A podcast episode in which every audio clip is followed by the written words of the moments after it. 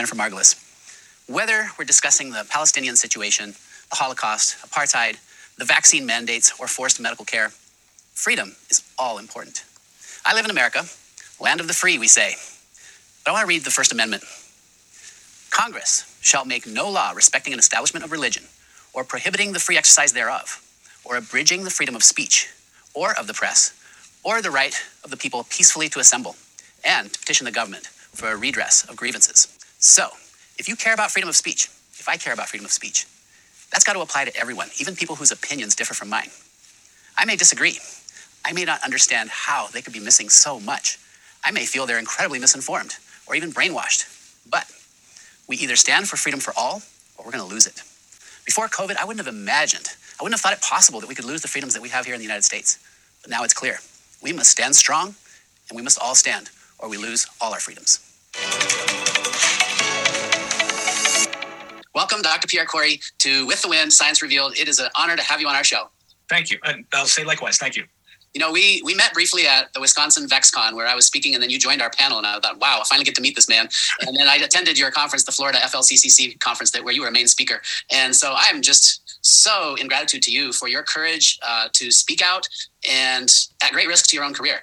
You are the, if I'm not mistaken, you are the president and chief medical officer for the Frontline COVID 19 Critical Care Alliance. Correct. Correct. And um, I have to say, I was reading your standards of care. Um, oh, you also wrote the book Ivermectin, the, the war on ivermectin, which is so important. But I was reading your standards of care and I just had to chuckle at your background. Before we even get to the college and medical school part of your story, I was just curious is there anything in your childhood and your growing up that prepared you for what we've been going through and your ability to have the courage to do what you've done? So I, am going to say no. I, I wouldn't say that there's something specific that prepared me, but you know, here's what I know. Just we don't know like the whole nature nurture thing. We don't know why we are the way we are, right? Um, I will say maybe I could probably attribute some of my like kind of character or personality to my father in that he was always kind of um, his views were you know, he, wasn't a guy who kind of went with you know the flow. He, I think he always tried to question things. He always thought of things a little differently than you know whatever the prevailing you know opinions were, and, and so that might have had an early influence. But really, what I noticed is when I got to medicine, I mean, I would just have these visceral reactions to when I was starting to practice. Like I was seeing how people were doing stuff, and I was like, why are we doing it that way? Like I always questioned whatever the orthodoxy, the standard of care was. Like I just always felt we could do it better. And and then another reason why I question that is because the stuff, the ways in which we were delivering care. I mean, some of it's been it's like two decades without really any kind of evolution or improvement. So I was always kind of trying to push the envelope and. And I would say then you have COVID, right? Which is now that's a different situation. COVID is totally novel disease in some ways, right? right. Um, and so in, in the beginning, was actually kind of freeing, which is like we got to figure this out. You know, the idea that you're going to wait around for a randomized control trial to tell you what to do is ludicrous. However, Paul, I, am going to finish. I'm going to stop on this point because I think it'd be a good point to discuss. You know, what happened to me was I was the chief of the, uh, the critical care service. I was the director of the main med surg ICU at the University of Wisconsin, one of the biggest, you know, research institutions, academic medical centers in the country. And in that position, when COVID was coming and when it started to hit the, you know, we were having these briefing calls every day, which I was like in charge of. So like everybody was calling in, like all the intensivists, all the residents, all the fellows, the hospitalists, you know, all the frontline doctors, and I was the clinical lead. And I was learning different stuff. And, and here's what I did: something really bad is I started to suggest, hey guys, you know, the mortality rates that we're hearing at from my colleagues in New York, they're landing on ventilators, they're not coming off. This supportive care only nonsense these patients were undertreated. I said, now I'm talking about the hospital phase. I said, listen, I think we need to hit them with steroids, and I had very good reasons for that. And then we saw clotting like we'd never seen. I was promoting uh, anticoagulation. But here's my point: is when I started to do that, um, I was also promoting IV vitamin C for lung injury because there's really good data on that. And I ran into some headwinds, Paul. Like my chief and my chair, they were getting very concerned that I was in the lead here, and I was proposing, wait for it, wait for it, unproven therapies. So, and, and, literally, so what happened was because this led to my resignation. That's how I lost my first job in the pandemic. It wasn't wasn't corruption. It wasn't me being a public figure with opinions that counted the narrative. But literally, what happened is they were basically telling they, they were overruling me. They started to take over the leadership of these calls, and they were just like hammering away. You know, st- supportive care only, follow the guidelines as if there were guidelines. But basically, they didn't want us to try to treat these patients unless we had some multi-center, double-blind, prospective, randomized controlled trial. And I'm like, well, that's not going to be around for like you see that thought process that I was having. I thought it was a rational, sound, pragmatic, empathetic, Hippocratic. You know, like you know, I don't want to hurt these patients, but these guys. I mean, my chief and my chair, like, oh, you know, we've tried anticoagulation in ICU for for years and it's never worked, and steroids are problematic. And I'm like, have you seen the clotting of these patients? Like, you got to understand. When I was in ICU, we had dialysis circuits clotting. Nurses were trying to draw blood; it was clotting. It was like, but it was like so plain as day. Like they were clotting like crazy. Yeah. And so, anyway, long story short, it, what happened there is um, it got so bad, and then the dean of the school moved against me and got the committee that had approved the use of IV vitamin C in this disease, got them to remove it.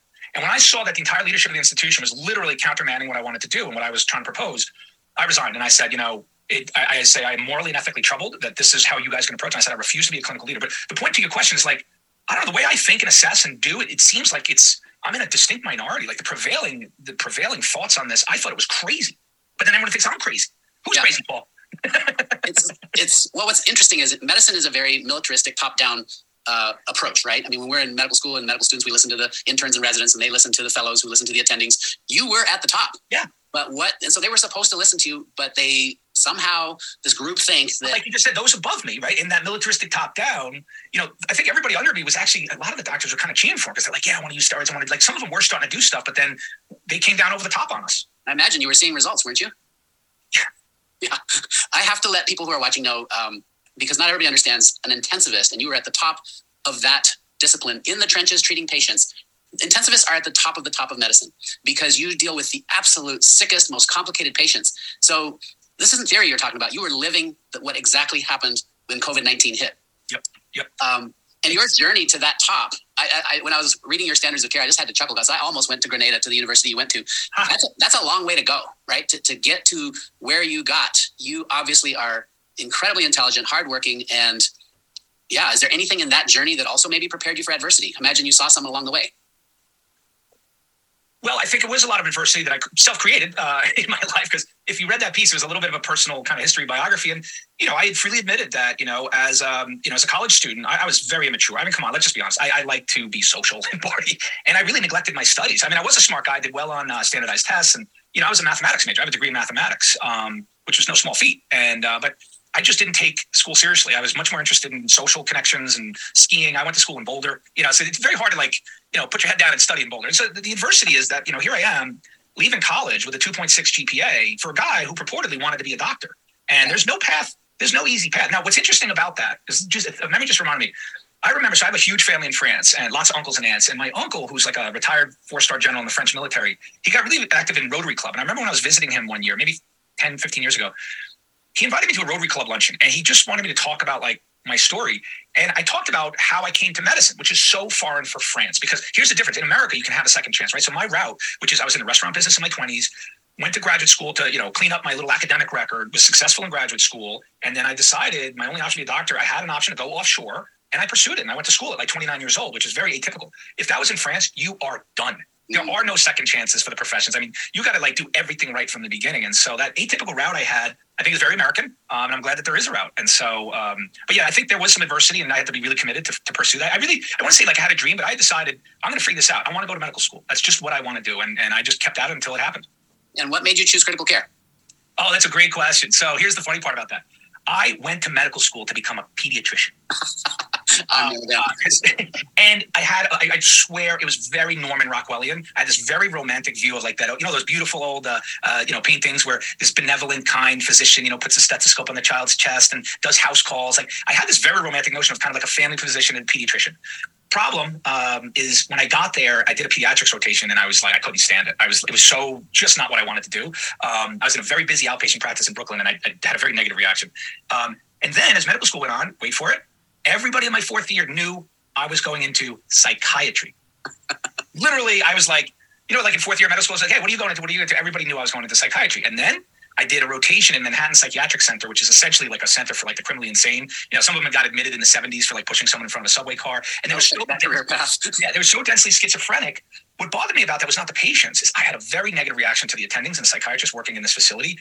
You know, we go into specialties where we're kind of attracted to someone like a mentor. Like there's something about it, it's usually because you you develop a, a close. Uh, when I say attraction, obviously I don't mean uh, you know physical or sexual. It's just you know I, it was the opposite with the psychiatrist. I was like I can't work with these people. and then so going back to critical care, I ended up going into internal medicine because that seemed the safest and the broadest. I'd find my way there. And then as I was in training, I mean, whenever there were emergencies, stuff going down in the ICU, the ICU guys and gals, like they came in like like just I mean, I was so impressed with them. They knew everything, ventilators, how to intubate, like they just put out like they just managed like the most intense emergencies. And I was like, I just thought they were the baddest of the baddest. I, you know, they, they knew all of the specialties, they had all of these skills, and I was like, I want to be like those guys. Yeah. I was scared, by the way. I was scared. I, I was scared of ICU. I mean, it's really intimidating It's intense. I, I love my ICU experience. And the only reason I stayed away from it is that I looked at the lifestyle. You guys work hard, long, long hours. You're away from your family a lot. And I was like, ah, I don't know if I want to pay that high of a price. But thank you for, yeah. for doing that. So let's get back to when COVID hit, because as you saw things unfold, um, maybe we can put it in this way. I, I know you uh, spoke at the Senator Ron Johnson hearing. And this was very important because he's asking the questions, sort of unraveling what happened. Well, well, you lived it. What, what would you say are the most important take home points that we should now know? I mean, now we're looking in the retrospective scope. We have a lot of data. What are the most important points? Maybe what you shared at that hearing, or just what you now feel are the most important take homes, starting from when you realized we had this novel thing happening or somewhat novel? Yeah. Well, that's a big question because um, it's so broad. So let me just answer like the things that three years in, um, this is not going to be a positive answer um, because it's more of an explanation for what went wrong as I understand it. Um, is what I've learned is that science, the medical sciences, are so rigidly controlled by influences that are not scientific. Um, and I didn't know that. So, like the things that I learned, for instance, and this has been well documented for decades in books, many people have talked about this. I didn't know this, but the high impact medical journals are fully captured by the pharmaceutical industry. Going into COVID, we all, you know, we all venerated those journals. I mean, when a, when a study was published in those journals, that's the best study by the best trialist, and that has the most meaning, right? And so you always put those and put more value on those than anything else. And if you see what happened in COVID at the high impact medical journal level, I mean, they, they I believe that in all, because the way I think of COVID, it's, it, has been a massive marketplace for fraud and corruption. Um, I have lived in a country which is not unlike many other countries, but I've lived in a country now for three years where I've seen a succession of policies that are non scientific. There's no true rational scientific basis for every single policy from the beginning. The lockdowns, right? I think the lockdowns. The mask, let's just say that one was undetermined. I, I, actually don't go crazy on the mask stuff. I think, I think the rigidity of like mask, mask, mask is the only answer was a little crazy without, without sort of uh, looking at the downstream and negative adverse consequences. But I, I've seen non-scientific policies, and the, the, the, biggest crimes and the catastrophe that was created is that we've lost millions from the suppression of early treatment drugs, and we are losing millions from deaths due to the vaccine around the world. And it's not only the deaths, it's not only the mortality, it's the morbidity. We have a pandemic of those who are injured and or dead.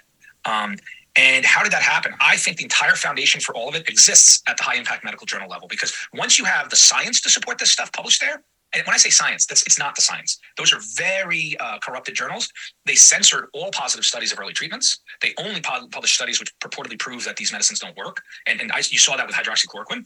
And then the, the, the relentless, almost uniform positive publication of papers that supposedly supported vaccines. And, and the papers just got more and more absurd. And, the constant ignoring of the adverse events. Which are, so, so basically, what, what I've learned, I, going back to your question, I mean, for me, the way I, I've, I've, just been transformed. Like what I believed three years ago and what I believe now, I look at society completely differently. I'm a little estranged from it. Um, I discovered a world that I was living in that I didn't know I was living in. Do you understand what I'm saying? Like, I, I mean, going back to the hardworking ICU, like, although I read the papers um, and I'm very well read from a kid, I was an avid reader, you know, and I do like different topics. I would say the last 15 years of my life, though, man, head down in the ICU, teaching and reading medicine. I was like on a steady diet on like this one field, and I wasn't paying attention to the wider world. And then what happened is my expertise that I developed in COVID kind of just put me out into a society that was behaving very strangely for the stuff that I was trying to do. I was just trying to do the right thing here. I was trying to like share my insights, share my experiences, share my research on what I knew about how to treat this disease. And the way in which that was received left me with a lot of questions. and so, you know, um, so you know, it's I, I, don't know if that's the right answer or if that answers your question, but I think what, what here's the here's the deal, right? Using that metaphor, blue pill to red pill, right? So I am now like this red pilled person. I see society and I see I see things that are happening that I never knew was out there. I see forces.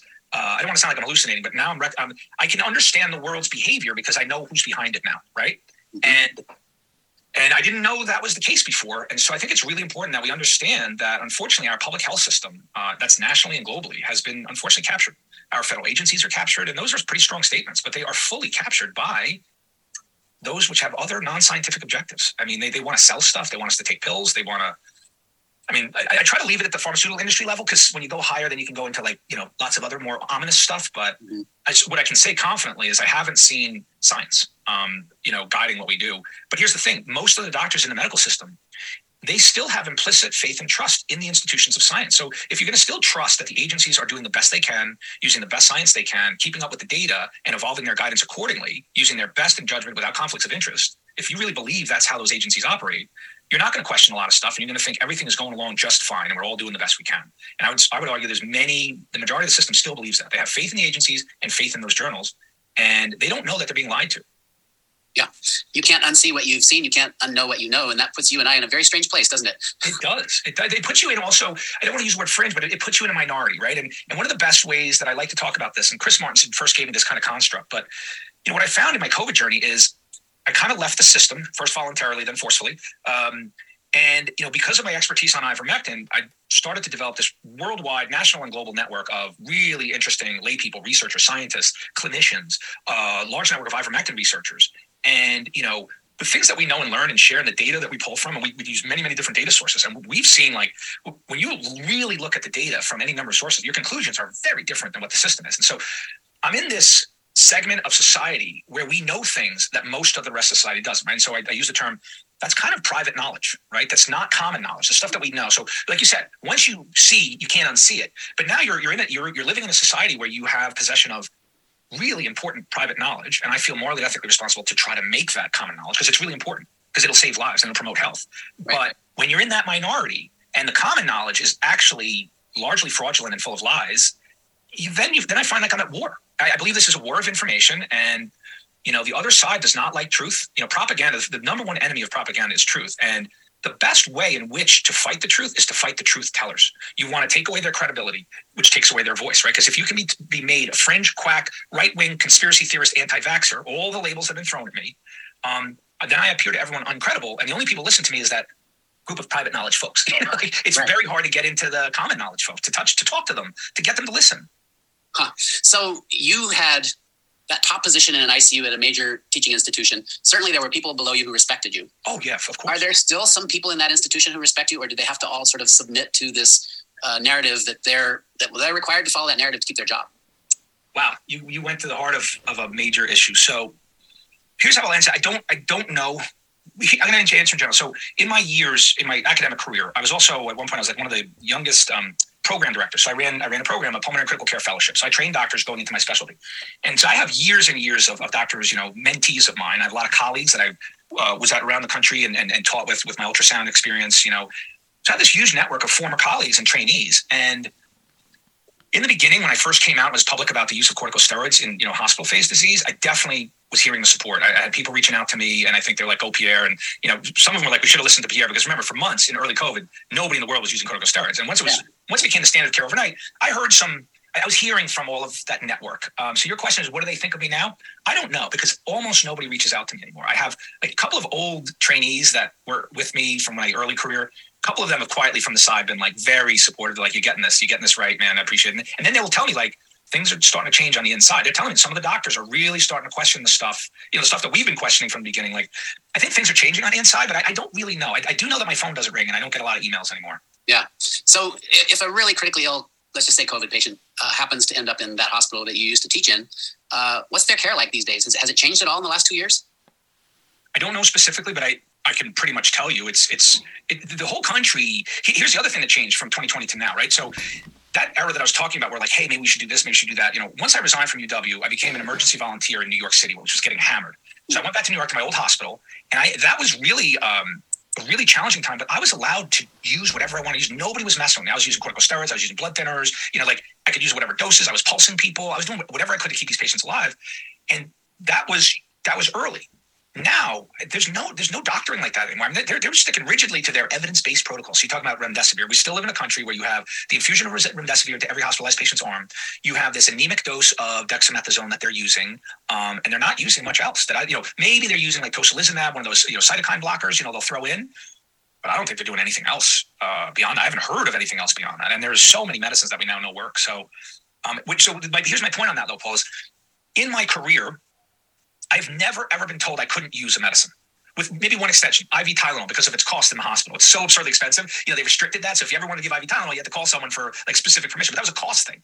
But no one's ever told me like I couldn't use this or that and such. Like I could, I was using IV vitamin C based on a lot of data. You know, and I was somewhat unique in doing that. Um, Very unique. But now what I found COVID, I mean, not only do they restrict, I mean, outpatient hospital systems will not let an outpatient doctor prescribe ivermectin. They take it off the formularies in the hospital. So it's like we're in a different world now. Like I, the way I, I, am hearing about what's going on with hospitals, those are rigid protocols that you must adhere to and must not stray from. And that's not the medicine that I knew or left. Medicine physicians had autonomy. You use your best judgment, risk, benefit, and alternative analysis. You know, one of the principles. So I had these two guideposts that I would teach my doctors that I was teaching. Is, is, is two things that I bring to the ICU. If um, if what you're doing is working, just keep doing what you're doing, right? Which is like, don't change. You know, if the patient was on a positive trajectory, don't don't do anything. You don't need to do CAT scans or new tests or try new therapies. Just keep going because generally, if someone's on a positive trajectory, they will continue in that way as long as you keep doing what you're doing. But if what you're doing is not working, you got to change what you're doing. And I was constantly teaching that. And what I hear from so many distressed people around the country, family members, is they'll tell me about a family member in a hospital who's clearly deteriorating, you know, 100%, even despite the dexamethasone, uh, remdesivir, or whatever, they're literally deteriorating. And the doctors aren't like trying to get more aggressive, try other new medicines. Because again, when you're dealing with someone who's like imminently dying, the risk benefit alternative approaches are much different but they're not changing according to that clinical situation scenario because they don't want to they don't want to depart from the protocol and that's not a medicine i want to practice and that's not a system i want to be in i will never go back i will never yeah. go back is it is it true that the hospitals have been incentivized financially? Uh, if they have a COVID positive patient, that's more money. If they intubate, that's more money. If the patient dies, that's more money. There are financial incentives screaming from so much. If you want to look at how the system behaves, you just have to look at as the system is designed. And I mean, right? I can't remember what that adage is, right? Like a system will get the results for which it's designed for. it's like, yeah. I mean, just, yeah, and and they will bake legislation in. So yeah, there's an incentive to code people as COVID deaths, more money. Um, you give remdesivir, you get a 20 cent, 20% bonus on the uh, on the entire hospital bill, right, for using EUA approved medicines. Um, you know, the ventilator part that's always been there. Like um, hospitals have always gotten more money for someone who lands on a vent, but there's reasons for that because the, the costs of caring for a ventilated patient are just so large. But I think there's an even even more added on bonus if you care for a ventilated patient with COVID. You know, so there, there are tons of incentives, and they don't lead to good medicine. No. So would you agree the goal for a loved one is do whatever you possibly can to stay out of the hospital?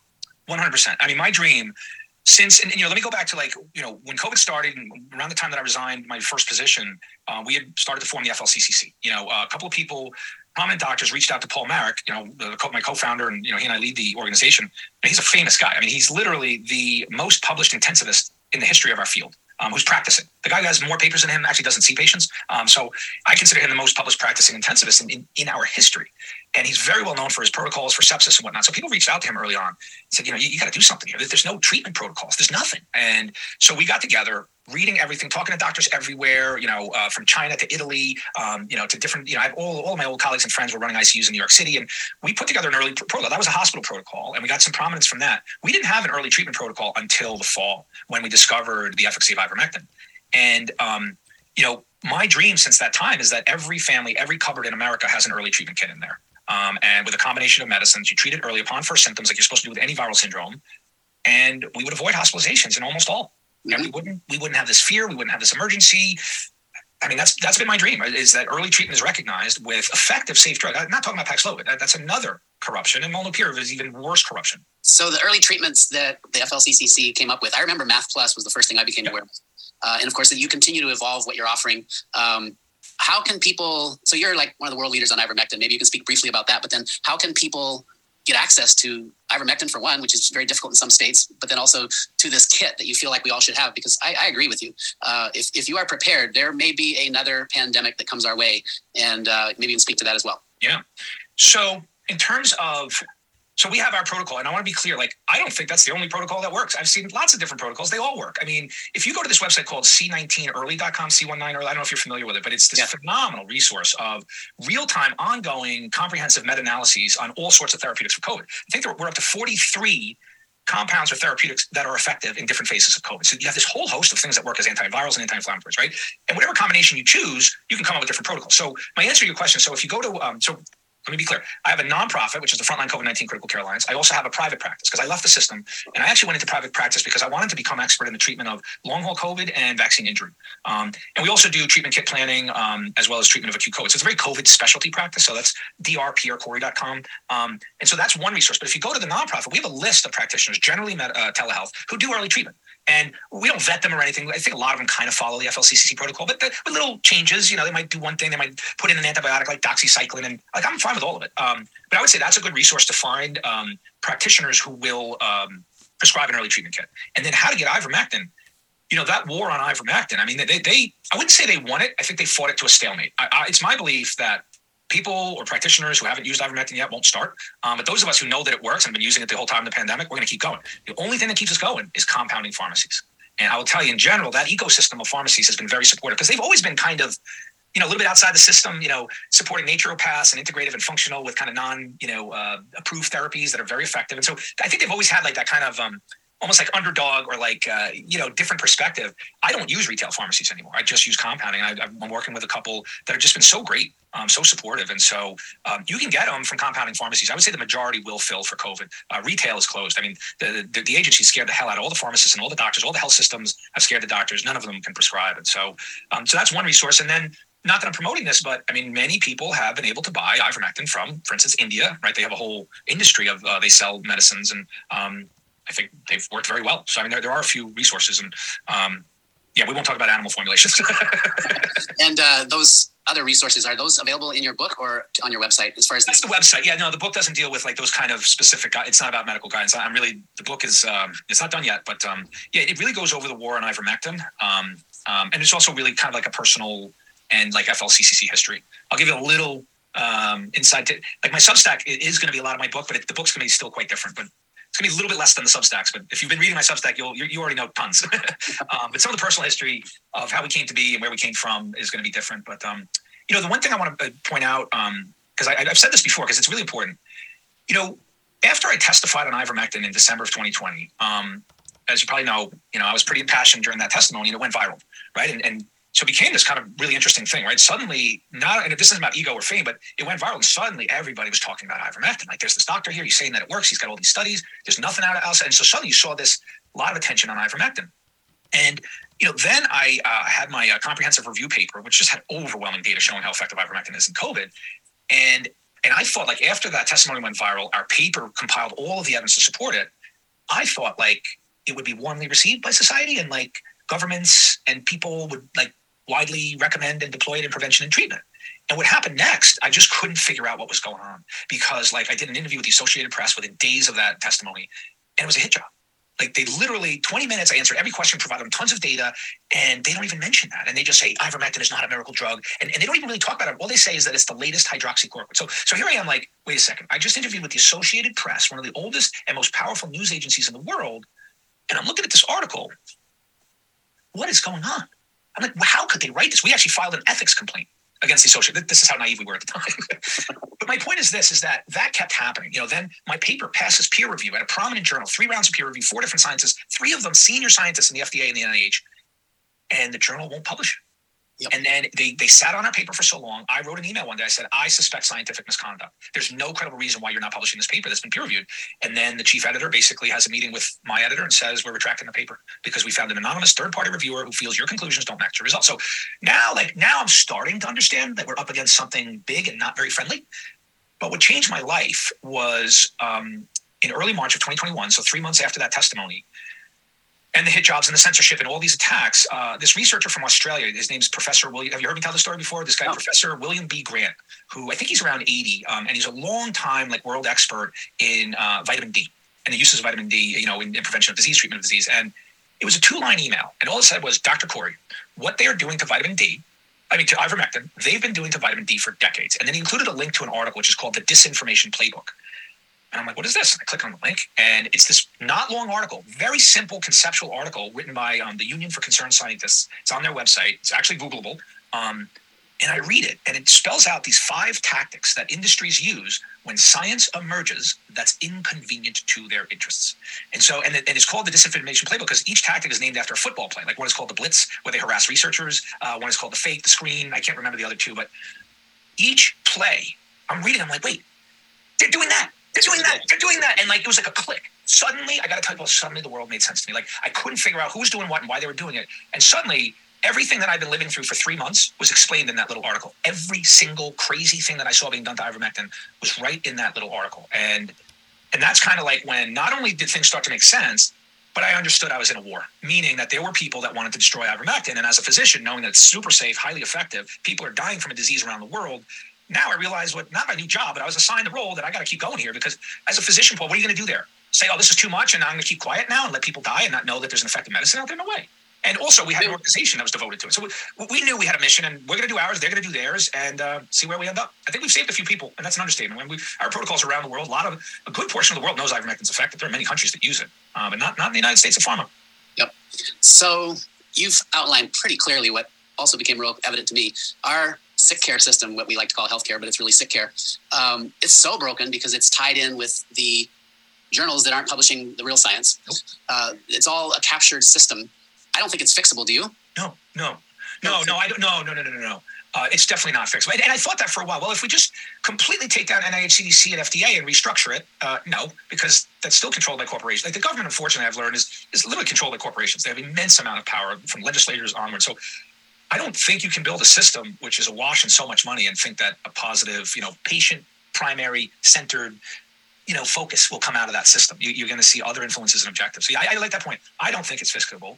The other uh, the other notion that we see tossed around, and we, I don't say we give lip service to. I just don't know what it's going to look like. We talk about parallel systems. Now, I think we already kind of have one. You know, like if you, you know, alternative practitioners used to be a four-letter word for me, right? I was a good, well-trained system doctor, right? You know, when you hear about people using hyperbaric oxygen and all sorts of other things, like, oh, that's all nonsense. Because if it, if it worked and it made sense, it would be in the journals, Paul. Everybody would be doing it. But it would be in the journals, and they don't teach us that. And we are the white coats. We're the smartest. We have the most research and most knowledge. If we're not using it, it must not work what I found is now that I'm outside of the system and I have a private practice that's fee based, I'm learning so many different therapeutics and mechanisms that you've never heard about that are wildly effective.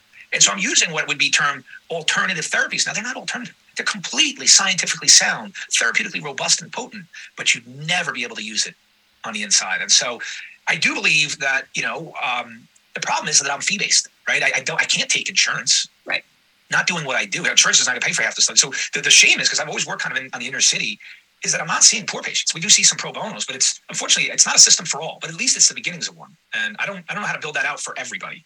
Yeah, but. that is the biggest challenge because so many of us who have a conscience, uh, who won't turn a blind eye when we know we know what's really going on, we want to help everyone. I mean, that's that's at our core. Yeah. And, and yet, um, people are stuck in the insurance model, yeah. and you can't use insurance for alternative things. No, and then insurance controls what you can and can't use, and and even the stuff that you can use, they're pretty stingy about that. Right. Right. Even, even like an approved evidence-based uh, medicine, they make you go, go through all these administrative bureaucratic hoops to try to get it for your patients, right? And so, as if doctors have all the time in the world to like, argue with insurance companies, they make us do that. So, so anyway, I do think you know this discussion of like a parallel system, and, and that's why I, I got to say we are in a good place compared to other countries. Is that like we do have a system of compounding pharmacies for now. You know, we do have the ability to see patients privately. In some countries, you can't. Um, and so, at least we have some freedoms left in medicine. Um, but you know, learning some about the history of some of these doctors, like those who know the chronic Lyme is a thing and treat chronic Lyme, they've had a rough time of it. I mean, they've got you know some have lost their license. I mean, the system will not let us in peace out here.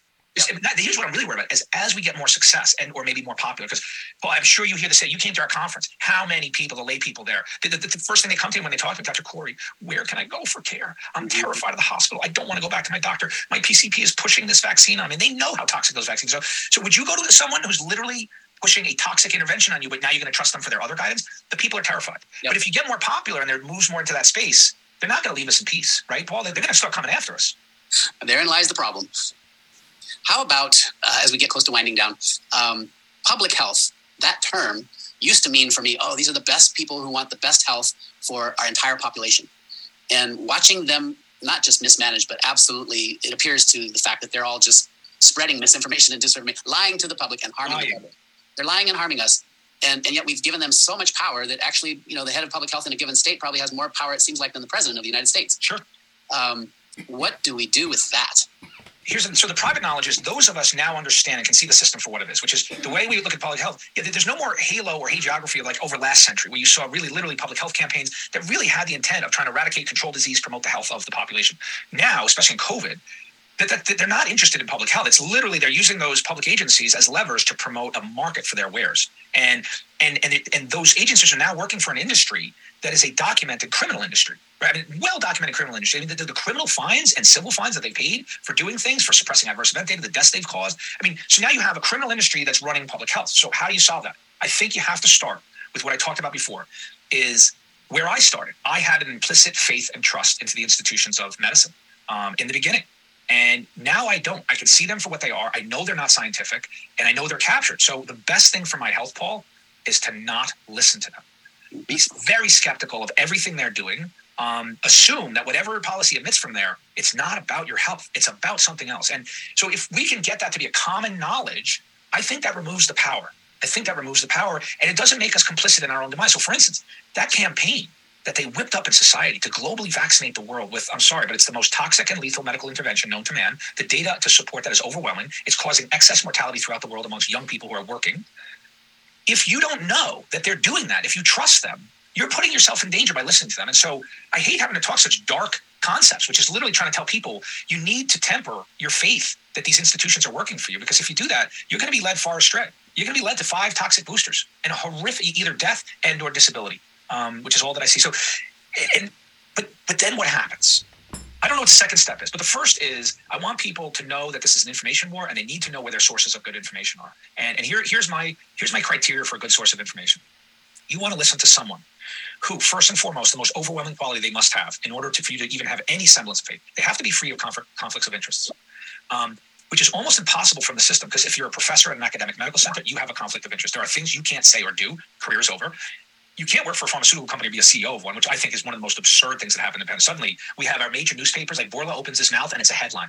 Bourla thinks this. We should get a booster for the fall. And I'm like, since when do we listen to Big Pharma? Right? So you, you want someone who's conflict of interest free, which is very hard to do. You want them to be expert in their field.